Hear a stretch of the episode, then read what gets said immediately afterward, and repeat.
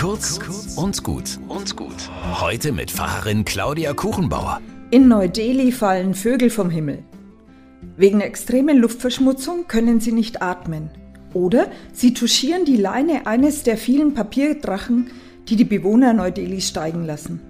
Und die sind mit Glasstaub präpariert.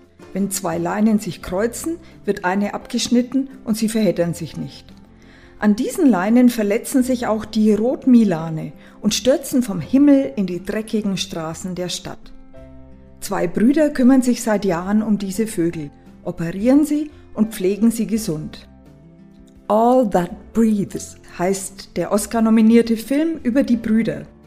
Alles, was atmet, soll leben dürfen. Vögel sind Gottes Geschöpfe, genau wie wir, sagen Mohammed und Nadim, die beiden Brüder. Sie sollen fliegen können, in die Freiheit abheben. Das kennt auch die Bibel. Meine Seele ist entronnen, wie ein Vogel dem Netz des Vogelfängers. Das Netz ist zerrissen, wir sind frei. Na, habt ihr Lust, heute mit abzuheben?